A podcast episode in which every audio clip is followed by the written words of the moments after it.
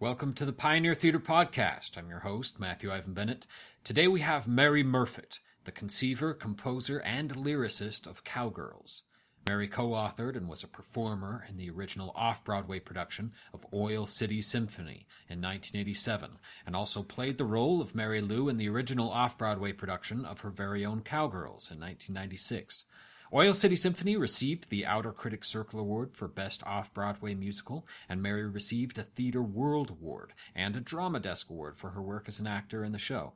Cowgirls was nominated for Best Off Broadway Musical by the Outer Critics Circle, and Mary was honored for her work in it by the New York Drama League.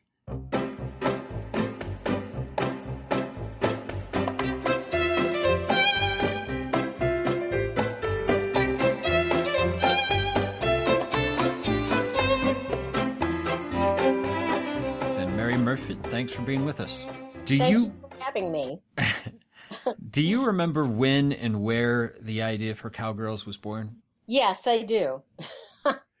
I was, oh gosh, it was in the early 90s, and uh, I had started writing a show. It was supposed to be a one woman show, and I was going to put a bunch of songs that I, funny songs that I had written. And I started thinking about it, and I thought, wait a minute, I don't want to be alone on stage.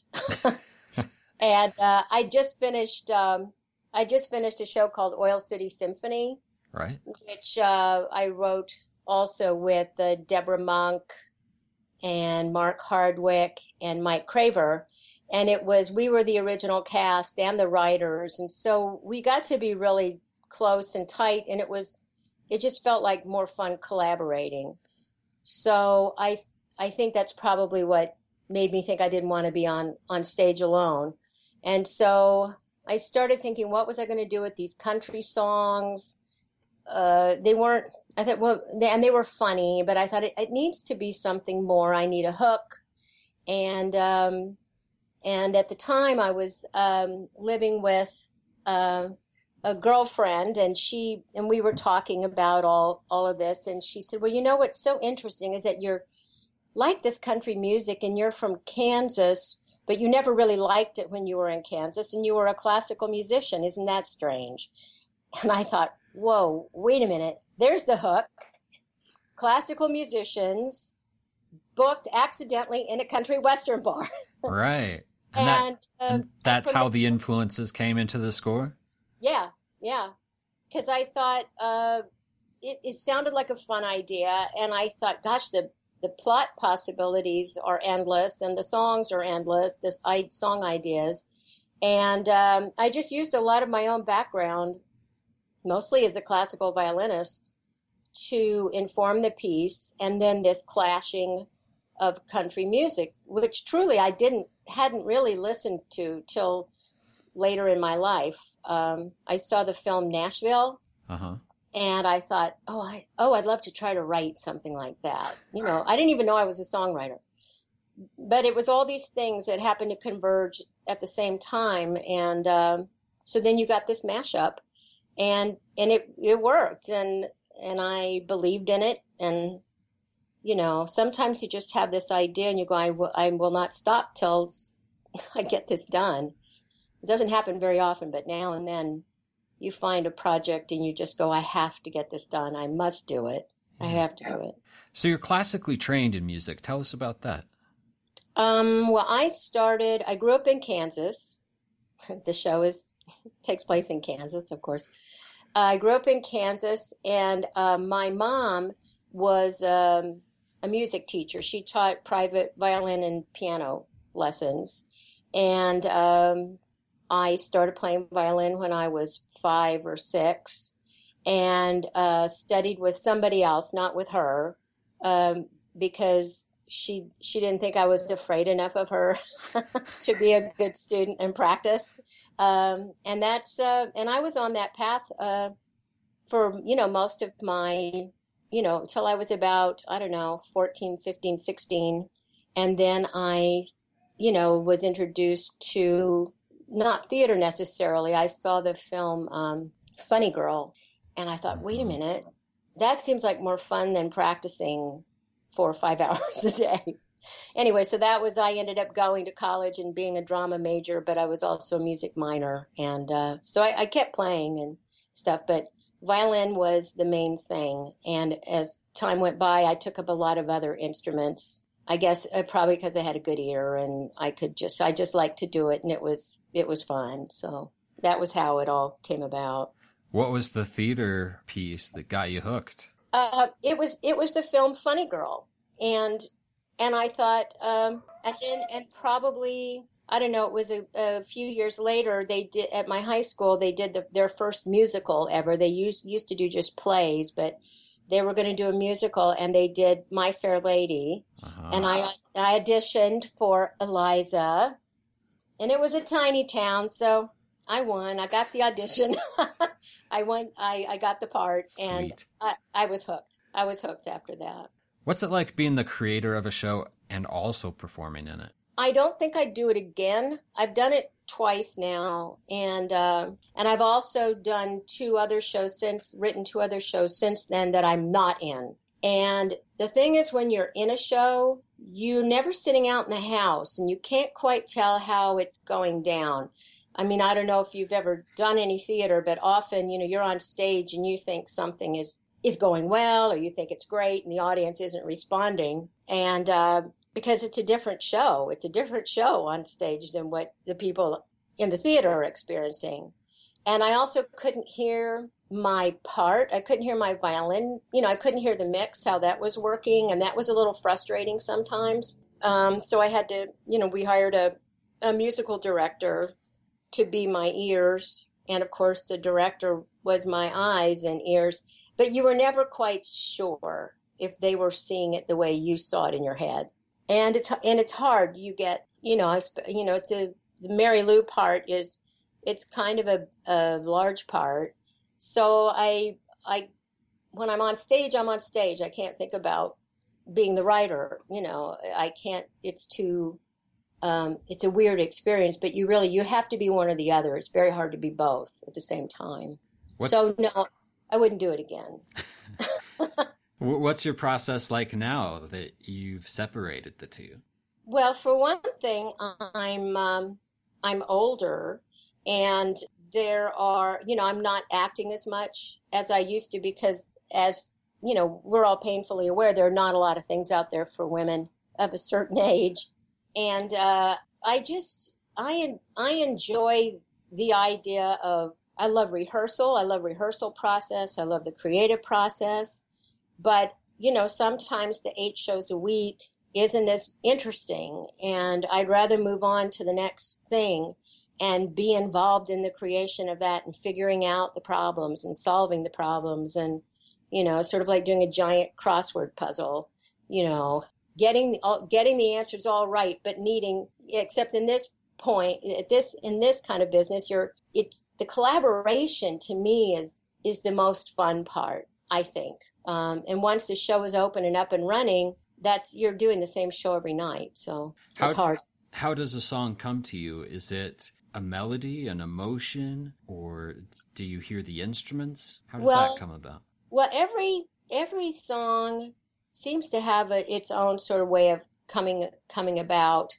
There's a song in Cowgirls called uh, "Looking for a Miracle," and that uh, came about. I was wondering what it would be to mash up um, like the Mozart concerto in G major. There's a cadenza in it. If right. I could weave that into a melody I had come up with, it was just you know like an eight bar melody and I sort of had the words, but not really yet. And so I was trying to put those two things together.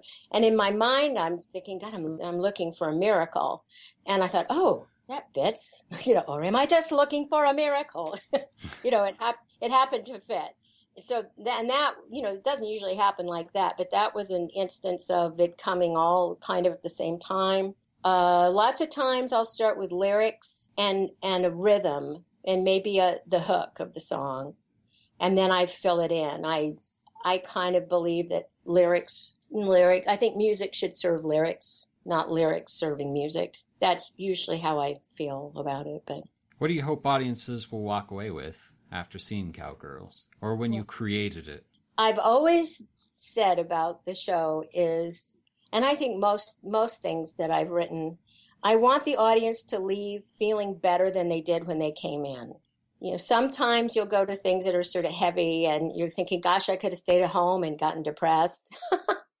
but um, I think I think theater should be uplifting. I think you should learn something, and I and I so I I think that that's the main thing that I wanted, especially with Cowgirls, was for people you know buy the ticket, take the ride. It's a kind of the premise is a little the premise is hard to believe, and it should be. You know, it's sort of a fairy tale. Like, how could they possibly learn to play country music in two days? But you've got to go with it and yeah. and just believe it. It's not supposed to be you know, necessarily real. You know, it's an adventure, it's theater, it's magic, you know. So, uh, and it's a metaphor for other things. It's not just learning how to play country music. It's, you know, this is a clash of social levels. It's a, you know, it's women trying to work together. It's two kinds of music trying to come together. And in the end, they're successful. And, and it makes the audience happy and it makes everyone on stage is happy. So, that's my wish is that everyone leaves the theater feeling way better than when they came in. When you originated the show, what was your favorite moment to perform? And now, what is your favorite moment to watch when you see it again? Oh, that's a good question. I think my favorite moments to perform it uh, at the end of the show, uh, there's a concert section and from that point on, it's just one song after the other, and we're all playing, you know, playing different instruments, and you know, everyone knows the music now, you know, and as as actors, as musicians, and as and as the characters, I loved that part of the show. That was so much fun. You know, that was the part. The fourth wall came down. You could look out at the audience, and um, there was actually a funny story when we were doing the show at the Minetta Lane in New York. This one night, um, I looked out in the audience and I knew where the producer's house seats were. And so all of a sudden I look out there and I can see this big blonde head, this big blonde hair woman. Her head was going back and forth and I went, God, who is that? And I looked again and it was Dolly Parton. Right. And I just Wow. And I thought, you know, I had asked everyone in the show, I said, if there's anyone famous, you know, any of the people in the front of house, I said, if there's anyone famous, I don't want to know because it'll just freak me out. I, you know, don't tell me. And, but they had told some of the other girls. I, you know, the two other cowgirls on each side of me. So I look out there and I see this head bobbing around and I see it's Dolly Parton. And I looked at the other two girls and they just sort of smile and go, yeah, mm-hmm, that's her. and uh, I almost collapsed. I mean, my knees got weak and uh, and that was great. She came backstage and she was the nicest, most lovely, lovely woman you could imagine. She didn't leave the the theater till everyone had gotten an autograph, till she talked to everybody. I mean, everybody, box office, ushers, anybody who wanted to meet her. And um, I called her my Dolly. She was my Dolly Lama. but that was great. Oh, and the the most fun to watch is uh, that's a fun thing to watch when I watch it. But I I love watching. There's a it's a finale. It's that song that "Looking for a Miracle." Go yeah, the finale of the first act. Uh, it starts out uh, with a Fritz Kreisler sort of thing. It's called Love Sorrow, and then it goes mm-hmm. into uh, looking for a miracle. And it's when all this, each character is sort of spotlighted, and you hear each of whatever it is they're looking for, what miracle each of them is looking for. And it, you know, builds to this crescendo at, at the end. And it's a real powerful moment. And you're thinking, gosh, that's only six girls singing and, you know, and a piano ha, and a guitar. I mean, know, this, it just, it's a great moment. And, um, and my musical arranger, Mary Ehlinger, who's going to be out there uh, as a musical director in Salt Lake, who uh, Mary Ehlinger was in the original cast, and she was the musical musical arranger. She did such a spectacular job of, of arranging that that uh, first act finale. You know, it was brilliant, and I and I love watching that part of the show. Well, and then I go, go have a drink at the bar because I know the first act is over. Mary Murfitt, again, thank you for joining us today. Thank you for having me. And um, I hope you have a good time with cowgirls out there. Thank you for listening to the Pioneer Theater Podcast. Check out other episodes of this podcast with the directors, playwrights, designers, and composers for other shows this season on www.pioneertheatre.org and clicking the individual play titles. If you have any questions about Cowgirls or would like tickets, you can go online or call our wonderful box office staff at 801 581 6961.